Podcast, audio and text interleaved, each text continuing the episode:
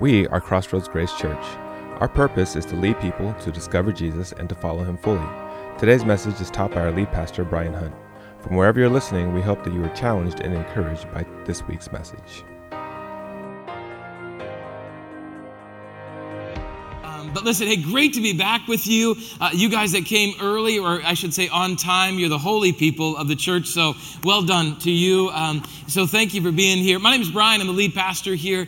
And if you're here first time with your family, welcome. If you're joining us online middle of the week, we want to say welcome to you also. But I've been gone for a little bit. I've been at a conference in Orlando. This past few days of this week, we were up in the by Pine Lake, kind of doing some vision casting for the first few weeks of our first months of the year, and I was just overwhelmed with what God has been doing here. But also, I realized that I haven't done a good job of just celebrating how amazing our staff is, and so I just cannot believe the staff that I get to work with and to lead. And so, if you would just help me encourage them a little bit this morning, they are an awesome team.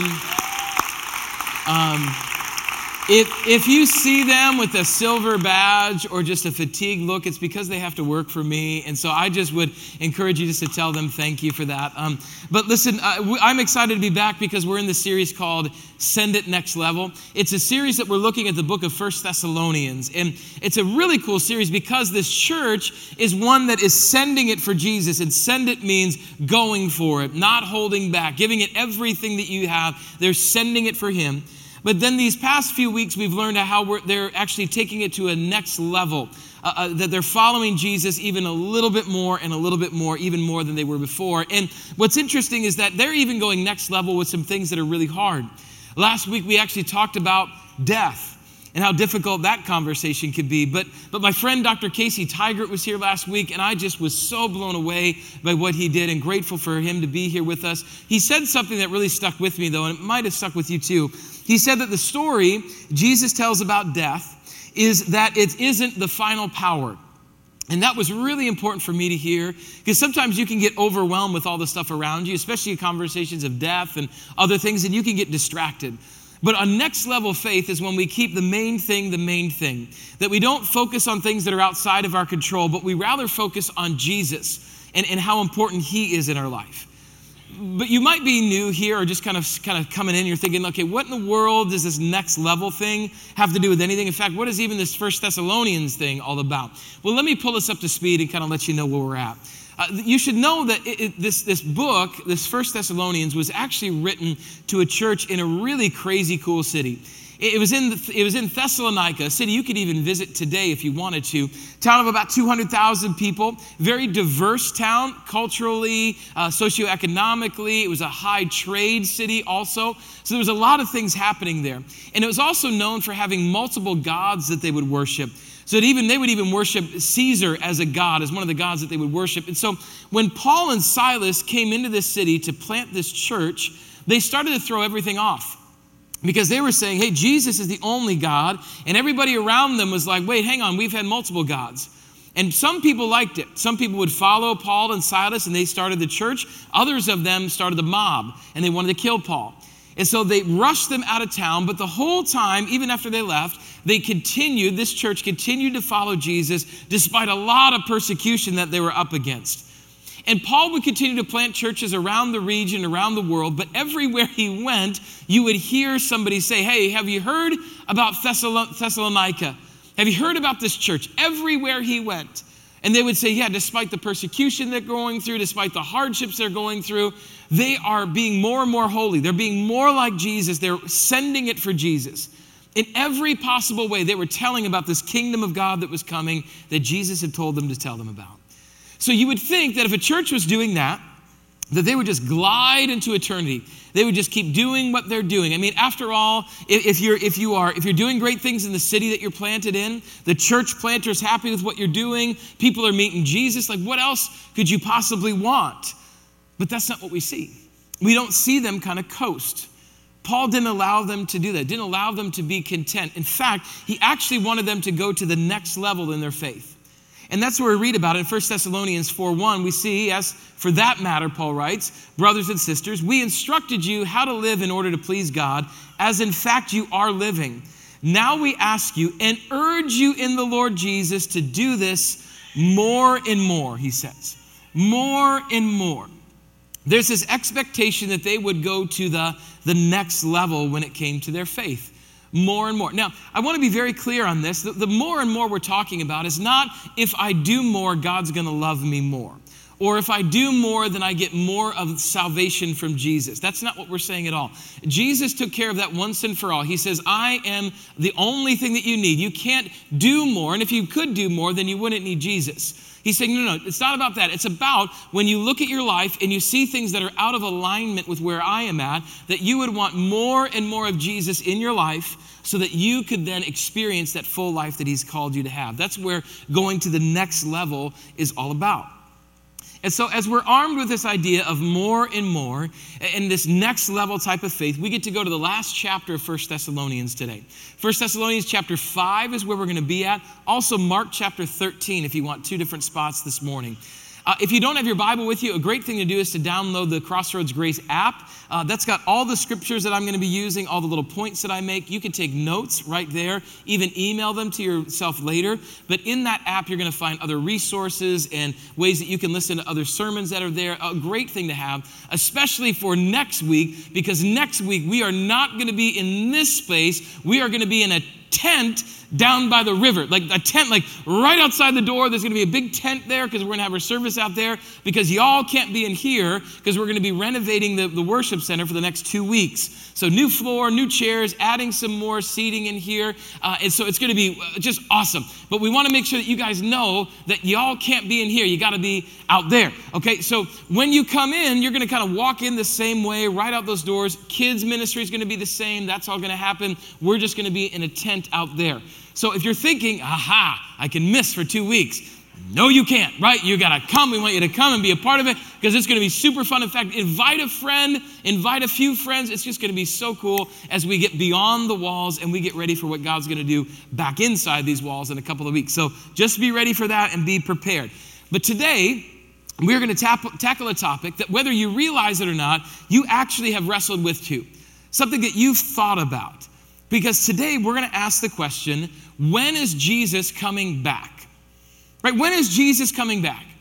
And I know if you're here today and you don't know who Jesus is at all, you're probably wondering a few things like, this is a little weird. Number one, who is Jesus? Why did you lose him? Is he like, where's Waldo? Is he, you got to find him somewhere? Like, how does this whole thing work? So let me just set it all straight, kind of give you an idea of what we're talking about today so we're all on the same page. So Jesus was a real figure in human history. Both Christians and non-Christian historians alike will prove that fact. He was, in fact, on the earth. But his coming to earth is different. Christians believe that he is the Son of God, that he was sent from heaven to earth to be able to save us from our sins. And long before Jesus ever was physically on earth, we actually have heard about him in what's called the Old Testament of the Bible. The Old Testament of the Bible. Now, the Bible is broken into two sections, Old Testament and New Testament. Old Testament is when before Jesus comes, but every page that you turn in there, you hear hints of Jesus, maybe even echoes of Jesus. You might even see like a brief Jesus sighting in the Bible in the Old Testament. They were written by Jewish people, inspired by the Holy Spirit to be able to capsulize what's going to happen and tell people and prophesy about Jesus coming. And it was God's plan all along that there would be a Savior that would come to save us from our sins, to reconcile us back to himself because our sin had separated us from him. And so we wanted to reconcile ourselves back to him. And this all started back with Adam and Eve. But God knew that we needed help from our sin, and so he sent Jesus. In fact, thousands of years before he came, we heard about him coming until finally in the book of Galatians, Paul summarizes what happens. He says, but when the set time had fully come, God sent his son, born of a woman, born under the law, to redeem those under the law, that we might receive adoption to sonship. So what I love about this is it said there was a set time. God had a set time. He had a perfect time to send his perfect son to save us in a perfect way. There was a specific time that happened. He sent his son Jesus at the right time to come as a baby to an insignificant family in the eyes of the world, but to bring a very significant sacrifice that the world needed desperately. The greatest sacrifice the world has ever seen. And Jesus, during this set time, he lived a very humble life. Again, he was a baby, but he spoke boldly as he grew up about this kingdom of God and about the grace that was found in him. And he brought alongside him 12 men, 12 disciples that he held closer to himself than anyone else.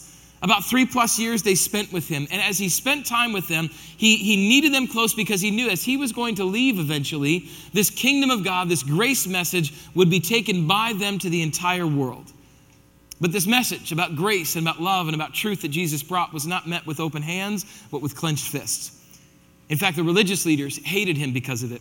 Because Jesus was taking the power from the religious people and putting it on himself instead of them. And so the power is what they wanted. So they falsely accused him of treason. Falsely accused him of saying, hey, you're this, you're that. And they had this false trial. Jesus was convicted. He was actually then murdered and crucified on a cross. But the murder was actually part of the salvation plan from the very beginning. Because on that cross, Jesus would take all of the sin of the world and through one perfect sacrifice would make a way back to God for you and I on the broad shoulders of grace. Grace is the free gift that God gave us through Jesus to be reconciled back to him. Jesus died, was buried in a tomb. 3 days later, he resurrected from the dead, and he defeated the one thing that you and I never could, and that's death. He answered that question for us. He then actually showed himself to about 500 people over the course of 40 days to prove that he, in fact, had actually rose from the dead. And then he commissioned the remaining 11 disciples in Acts chapter 1, telling them these very important words. He says, you will receive power when the Holy Spirit comes on you, and you will be my witnesses in Jerusalem and in all Judea and Samaria and to the ends of the earth. And after he said this, he was taken up before their eyes, and a cloud hid him from their sight. Jesus comes to earth. He lives a human life for 33 and a half years. He's crucified, died, buried, resurrects from the dead. After about 40 days, he then ascends to heaven, and that's where Jesus is at. He ascended to heaven in front of their eyes. But before Jesus left, he says, oh, by the way, I'm going to be coming back. He says in John 14, he says this. He says, and if I go, Jesus says, and prepare a place for you, I will come back, and I will take you to be with me that you also may be where I am. He says, hey, I'm taking off, but I'm coming back. And it's not going to be like Mary Poppins with that weird like the umbrella thing that she floats in on. That's not how Jesus is going to come back at all. But he's saying, I am going to come back. And ever since he said he was going to come back, we as Christians have been waiting for that. We've been waiting. And as Christians, we anxiously await him coming back so that he'll bring justice to this unjust world that we live in and to reconcile us back to himself. Because Jesus came to die for our sins, to reconcile us back to himself. That's the only way it's possible. And when he returns, he will culminate that mission. That's why there's all this urgency, this anticipation by Christians to be able to have him return, because we want to see it. I mean, don't you want to see it? Like, I want to see that. Because there's a part of all of us that wants to see things, be part of those things. Like, if you've ever watched the space shuttle take off, you're like, oh, man, that was awesome. I got to see that. Or if you're ever at a World Series game and you're like, oh, I got to see that happen. Or maybe your daughter or son is giving a graduation speech and you said, man, I'm there. There are things in our life that we just want to see happen, to be there when it happens. It even happens in your office from time to time. Like things that you just want to be there to be able to see. Like my friends Pam and Jim. And the same thing goes for quarterly reports. They are unreadable. They're just numbers and boring and blah. So what I was thinking is that maybe we should have some sort of graphic, like if we have a bad quarter, put in a storm cloud, and when we have a good quarter, fireworks or a race car. Doesn't have to be a race car. Use your imagination. There's this cube on the screen, and it bounces around all day, and sometimes it looks like it's heading right into the corner of the screen, and then at the last minute it hits a wall and bounces away. And we are all just dying to see it go right into the corner. Pam claims that she saw it one day when she was alone in the conference room. Okay. I believe she thinks she saw it. I saw it, and it was amazing. Who said I didn't see it? Did Jim say that I didn't see it? I saw it! We have a lot of colored paper here. Why, oh, why do we keep printing this on white? Oh, come on! Yeah. I know, it's bland. It's never gonna happen. Dude, here's what I was thinking. You gotta believe. Maybe we could have some sort of riddle. Wait for it. Like something that you have to look for. Sort of a Where's Waldo? Oh! All right. All right, let's quit while we're ahead. That was so awesome. That was awesome. Thank you. Some days I am just on fire. Why not I? Right? You want to see it. You want to see it. You want to be a part of it. And so we're saying, like, man, I just want to see it. I want to know when Jesus is going to come back. I don't travel all that much. I'm just kind of in this weird season of traveling right now. And so I've been in different parts of the country. I was at a conference and all that. I mentioned it. But anytime I tell my kids that I'm going to be gone, they are like super, super bummed. They kind of like me or something like that. I'm not sure exactly why. But I'll tell them, like, hey, I'm going to be leaving. And the first question usually is, well, how long are you going to be gone for? And when are you coming back? Followed shortly by, what are you going to bring us? But that's different. That's a different thing. They mostly are worried about me coming back because when I'm gone, our family's not complete.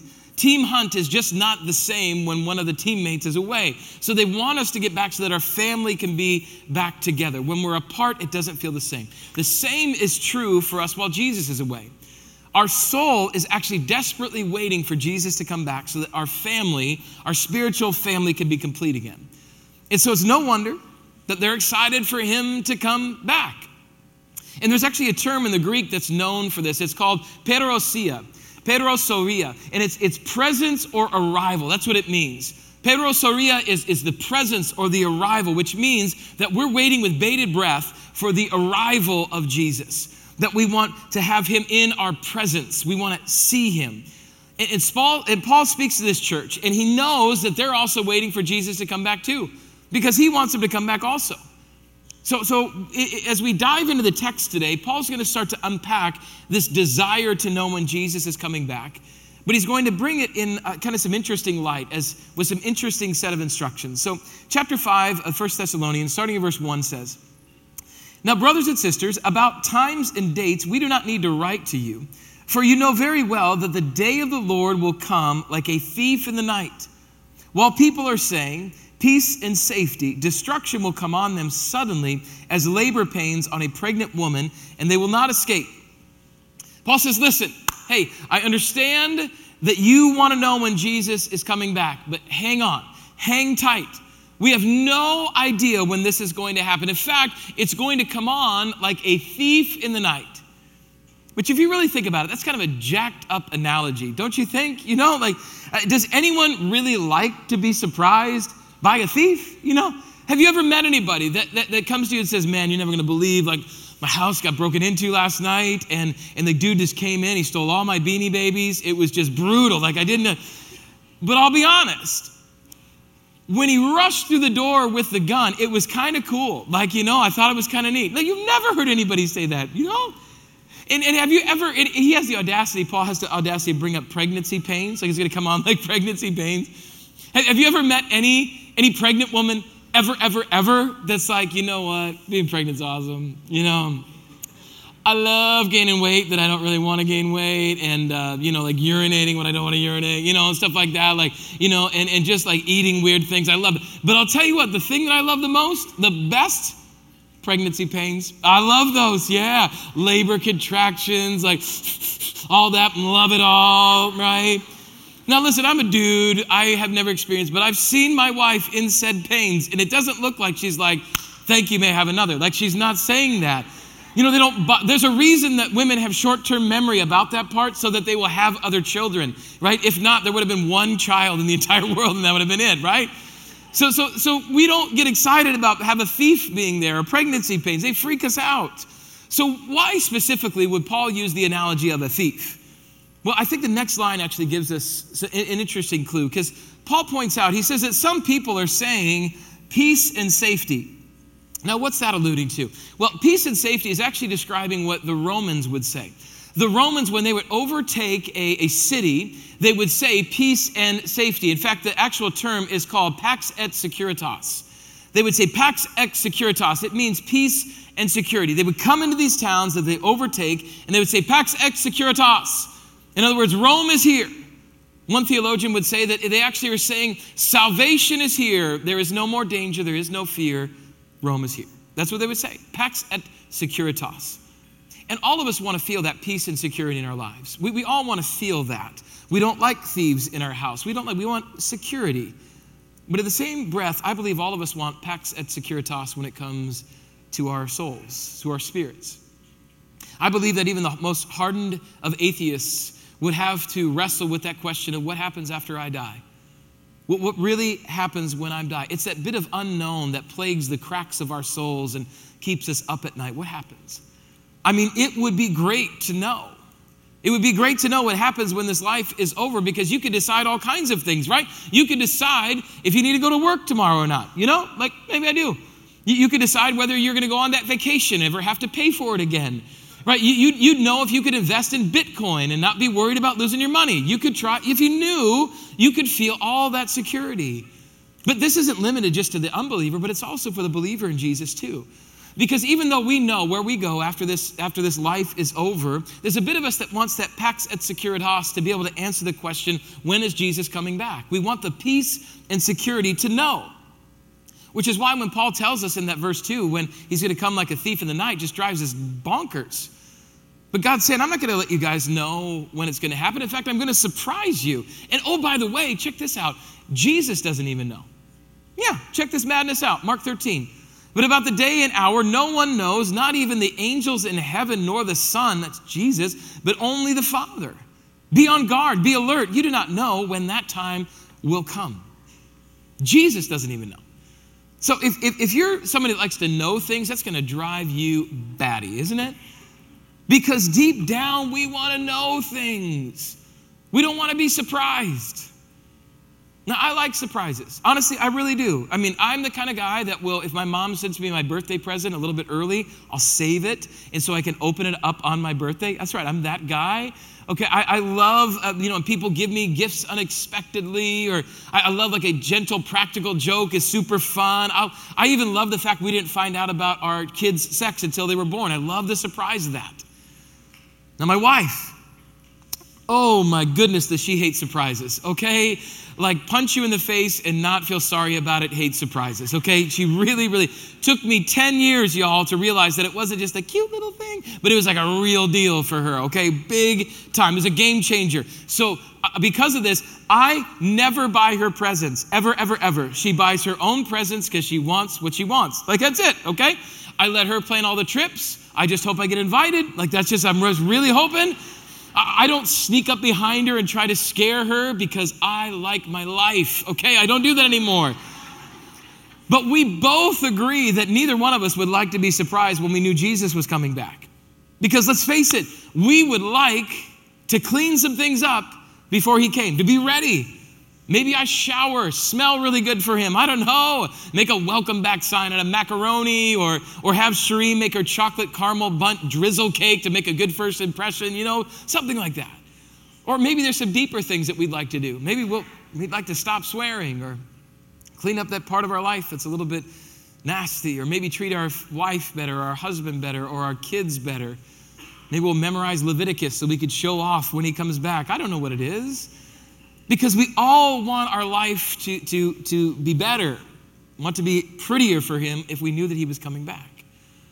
And frankly, for some of us, let's just be honest.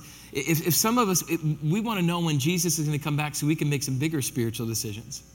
I mean, could you imagine how many people would be Christians if they knew when Jesus was coming back? Like, how many people would just jump on that band, right? I mean, the line for that to happen would be longer than the line that Raiders fans are in to return their Antonio Brown jersey. Like, that is a long line. You know what I'm saying, right? Hey, listen, my Bengals are brutal, okay? So I got to, whatever, right? But many of us think that way when it comes to Jesus. Last-minute approach. Wait till the very end. Hey, guess what? I was that way. I was that way. Growing up, I had this weird idea. I called it the Super Mario Brothers faith. Okay? Anybody remember Super Mario Brothers, that video game? Dun dun dun dun dun dun. Right? You remember that? Not stuck in your brain. You're welcome, everybody. Right? But here's the premise of Mario. Mario, when you start off, you are itty bitty Mario, and then you go along, and then you jump on the mushroom, right? Boom, and then you go, right, and then you're big mom, right? And then you can jump on the flower, and you got the fireballs and the stars there. You jump on that, and you glow, and you're invincible and everything. And so I'm thinking, I might bring theology into my Mario Brothers game. And I'm like, oh my goodness, I understand now, right? Because eventually Mario, when you're the big guy, and like a turtle shell hits you, what happens? You go, right? You go back to small Mario. So in my brain, I'm like, oh my goodness, that's it. This is about theology. This is about, because I'm living as a small Mario. And when I jump on that mushroom, that's like accepting Jesus in my life. And so if I jump on it too early, and then I run away, and then I get hit by sin, or something happens, or I swear, or I say something back to my mom, then I'm going to go back down to small Mario again. So I can't have that. So what I have to do is I have to live my entire life until I'm almost dead, jump on the mushroom right before I die, go to heaven, perfectly fine. Hello, big Mario, right? That's what I think. I'm weird. It's all right. I'm perfectly fine with it, okay? But it wasn't until later that I realized something. That when I jump on the mushroom of grace and I follow Jesus, now nothing can hit me, right? No sin, no anything in my life, because I'm forgiven. Because I don't have to worry about that, because Jesus loves me. It's not about what I did. It's about what Jesus did for me. And so for those that might be waiting to that very last minute to follow Jesus and are saying, boy, if I could know the time and the date that I jump on the mushroom, I would say jump on it now, because your life doesn't even begin until you start. So jump on and get going. Start living for Jesus now. So many of us do that, though. So in your brain, why would Jesus keep that from us? Why in the world would he keep such a big secret from us? What would it benefit? Wouldn't we benefit from knowing when it's coming? I mean, why would he keep us in the dark? And it's that last question, this why would he keep us in the dark, that Paul actually uses to explain why God chose not to tell us. Verse 4, chapter 5 says, "But you, brothers and sisters, are not in darkness, so that this day should surprise you like a thief. You are all children of the light and children of the day. We do not belong to the night or to the darkness." So my son right now is in an interesting phase of life. He's in that phase where he's kind of just like, he has bad nightmares at night, and so he kind of comes into our room quite a bit, and it's just really heartbreaking because he's really scared. And so I'm laying in his bed, or my wife will lay in his bed with him, and it feels like we have like a newborn again. You know, you're not sleeping right. But before we put him in bed, we always have that bit of a game, and parents, you might know this, about the level of light in the room, and you have the dimmer switch, you know, and you just start slowly bringing it down until they say, "Well, stop," right there, because they want just enough so it's kind of dark, but just enough light so they can see that the lamp is not like a lizard that's going to attack them in the middle of the night, right? So we spray it down with Febreze and all kinds of stuff, but, you know, there's just about an amount of light.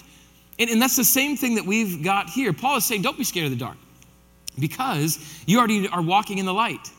And the light is Jesus. You've jumped on the mushroom. You know who Jesus is. So if you know who Jesus is, and your Pax et Securitas is in him, you don't have to worry about hours or days when Jesus is coming back. Because when you are worrying about times and days, you are missing out on valuable seconds and minutes to tell people about Jesus right now. Author Michael Holmes says it this way. He says that for believers, the day of the Lord, when Jesus comes back, is a cause of anticipation, not apprehension. We anticipate it. We're excited about it. What about the spiritual house cleaning we had talked about? Those things that we want to kind of get cleaned up before Jesus comes back. How do we prepare for that? Well, to understand that, we have to actually go back to what Jesus told us directly in Mark chapter 13. After he talked about the fact that we need to be on guard and be alert, we don't know when the time is going to come. He says in verse 34, he says, "It's like a man going away. He leaves his house and puts his servant in charge, each with their assigned task, and tells the one at the door to keep watch. Therefore keep watch, because you do not know when the owner of the house will come back, whether in the evening or at midnight or when the rooster crows or at dawn. If he comes suddenly, do not let him find you sleeping. What I say to you, I say to everyone, watch." So I think it's awesome that Jesus uses the analogy of your house and cleaning kind of idea here, because I really believe that in this world there are three types of people when it comes to cleaning your house or your approach to cleaning your house. There is the first group, which is what I would call the constant cleaners, right? The constant cleaners. You know, people that are constantly cleaning. They have like a wet wipe on their hand at all times. There's always something to be cleaned. Anybody going to fess up to that right now? You probably have antibacterial in your hand right now because you're getting, you know, you just want to make sure everything is clean. It's okay, right?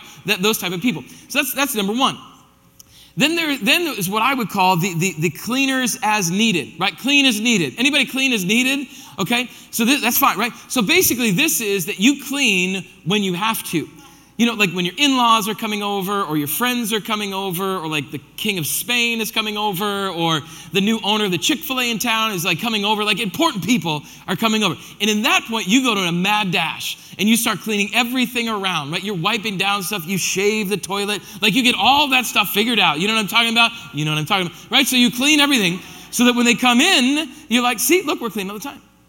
But then there's a third group of people that are like, cleaning? Like, what's that? You know, they are the ones that view their house as a loved house is a lived-in house. You know, those are the type of people when you come over, they have to scrape all the Big Mac boxes off of their like just come on in, have a seat, just right. You know what I'm talking about? No one's going to admit to be that person. Okay, we understand that, all right? But it's just like whatever, I'll clean whatever. Now, the first people, the clean as they live, like those type of people, that's kind of what Jesus is talking about here. Now, the other two groups, it's not like you're going to go to hell or anything like that. Jesus just doesn't love you as much. It's okay, but, right? Kidding. But it's Jesus is saying, well, what would happen, and if you think about it, if you're cleaning all the time, it doesn't matter when guests come. You're just always ready. You don't have to hurry up and clean because you're already in a state of cleaning. Jesus says, hey, don't worry about that. Just have your house in a state where it's already clean. Get your house in order and be ready, he says. Jesus didn't say that he might come back. He said he will come back. So we need to be focusing not on the darkness of the unknown when he's going to come back, but on the light of knowing he will.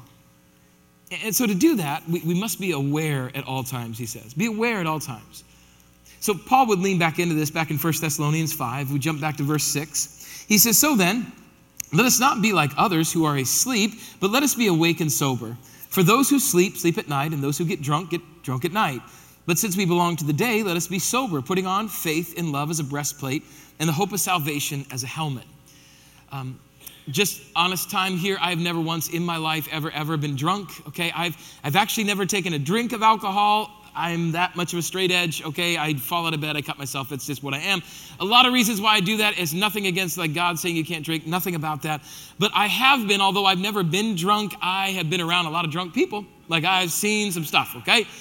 My dad was a golf pro, and so when we would go to the pro shop when we were growing up, we saw a lot of guys on the 19th hole, if you know what I'm saying, and they were a little slippy, right? So that happened. And then when I played baseball, they would sell alcohol throughout the game, and so that was part of the experience, and goodness gracious. I played with people in golf I love the back nine because then I started to really get good as they started to go down, like that kind of thing. So although I have never been drunk, I can confidently say that I have experienced what drunk does to a person. And when you're drunk, you're not on your game physically, emotionally, cognitively, responsively. Anything Ali is not really good in that time. Because when you're drunk, you're in an impaired position. You're not at your best. You're slower to react. You're not thinking clearly. You're not acting the way that you should be acting. So God's saying that even though you don't know what I'm coming back, it doesn't give you permission to act a fool. It doesn't mean that you can lose your mind. It doesn't mean that you can not have self-control. He says, no, hang on. You should have your house in order all the time. And if you're ever confused about what you're supposed to be doing while Jesus is gone, he's actually very, very, very gracious and very clear about what we should be doing.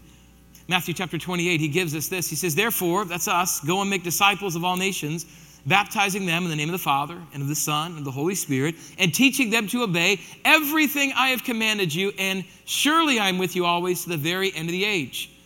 That's what we should be doing. Jesus says, remember, your mission is not to sit and wait, it's to go and do. Like, get going, he says. And later in the book of Acts, before Jesus ascends to heaven, he actually places his disciples in charge. We've read part of this already, but he would tell them, he said to them, it is not for you to know the times or dates the Father has set by his own authority about when he's coming back, but you will receive power when the Holy Spirit comes on you, and you will be my witnesses in Jerusalem, in all Judea and Samaria, and to the ends of the earth.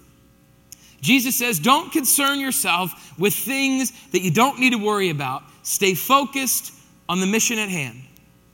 So I want you to remember this line today, that our focus is not on when he's coming back, but on what he did while he was here.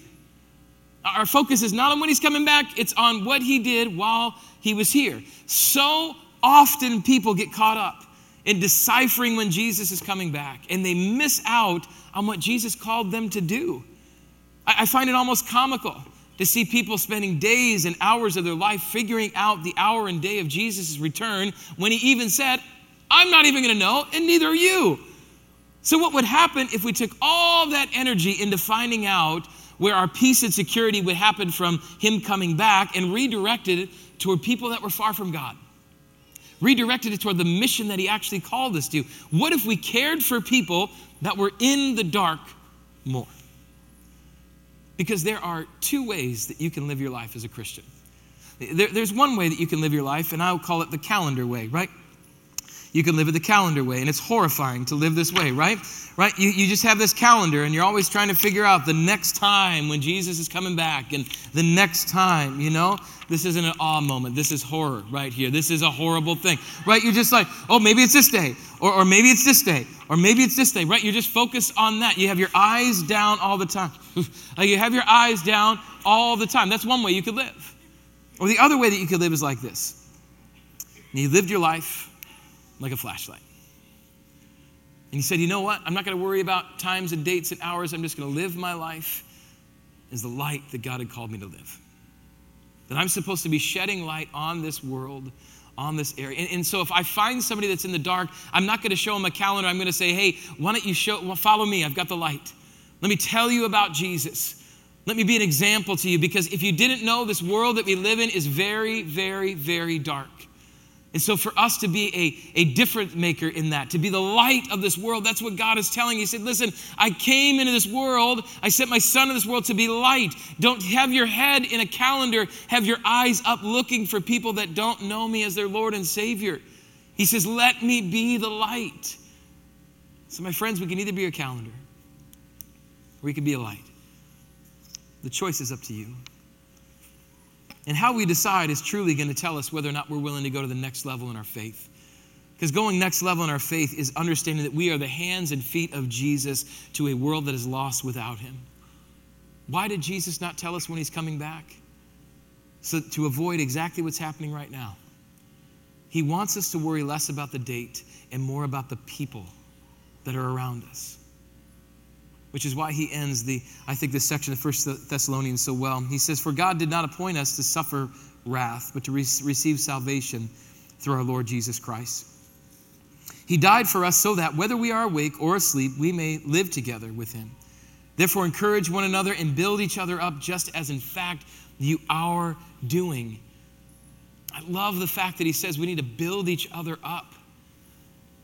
Guys, if we have our heads in calendars and trying to figure out this and that, or trying to clean up our life on our own, we lose sight of the fact that he said, build each other up, be there for each other, be light to one another. Don't be drunk, be sober. Don't be dark, be light. Don't be asleep, be awake. All these opposite ways of looking at it. Always the one that he wants us to be is the one that's in movement. Light, awake, sober. All those things give you the chance to be in movement. He's saying, go and do it. And while you do it, build each other up. Build each other up. Because if you believe what you know, that Jesus is who he says he is, it should change everything about your life. Everything about your life. And my prayer for all of us as a church and as people is that when we leave these walls each and every week, we go with a flashlight in our hands. And if you're watching online right now, that you would be a flashlight wherever you're at right now. And I know it's hard.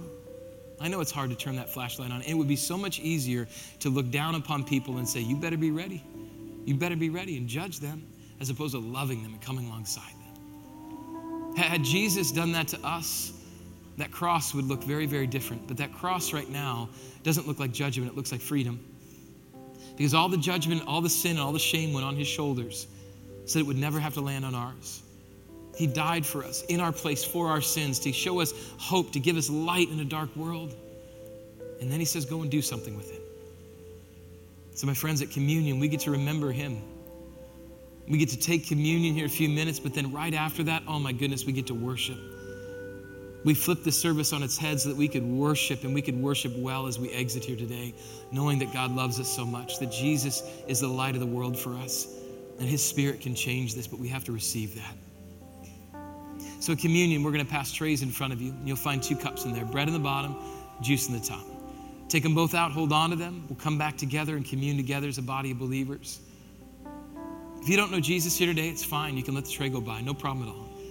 But if you do believe in him, or you want to accept him as your Savior today, know that in your hand is a bit of light that God has called us to go and do something with. And so my prayer for all of us is as we reflect, we can hear from God what he would want us to do, and that when we leave here, we would be able to be the light that he's called us to be. Let's pray. Heavenly Father, Lord God, I just come before you as a broken man that does not have everything figured out. And I'll be honest, there's some times that I have prayed, Jesus, just come back. Come back now, because it would make my life easier. It would explain some things in my life. But God, you told us that none of us have been afforded that. And so God, I just pray for all of us now that we would not worry about darkness or thieves or pregnancy pains or anything, but that we would be able to focus on you and know without a shadow of a doubt where we would be whenever you come back, that we would have our house ready now. And if there's anyone here today that has a messy house because of their sin, that they've been trying to clean it up on their own only to look and find another mess, that today they might realize that Jesus, you are the reason that it's possible, the only way it's possible to clean that. That your love for us, your death on the cross took our sin from us. And if we will just claim you as our Lord and Savior, if we repent of our sins and we move from the past to the present in you, that you will forgive us. So God, we claim that right now, and I pray that anyone that doesn't know Jesus would simply cry out to Jesus as their Savior and follow him. But for the rest of us, God, those of us that know you, would you help our lives to illuminate a little bit better, and that we would get our heads out of the calendars and we get our eyes up to the light. Help us to do that, not by our strength, but by yours. Jesus, you're good. We love you. We thank you. It's in your name we pray. Amen. If you've discovered Jesus and this ministry has helped you follow him fully, join us in reaching others by partnering with us today. You can give through our Crossroads app or at crossroadsgrace.org/give. Thank you for listening, and remember to subscribe to enjoy more messages like this. Now go and follow him fully.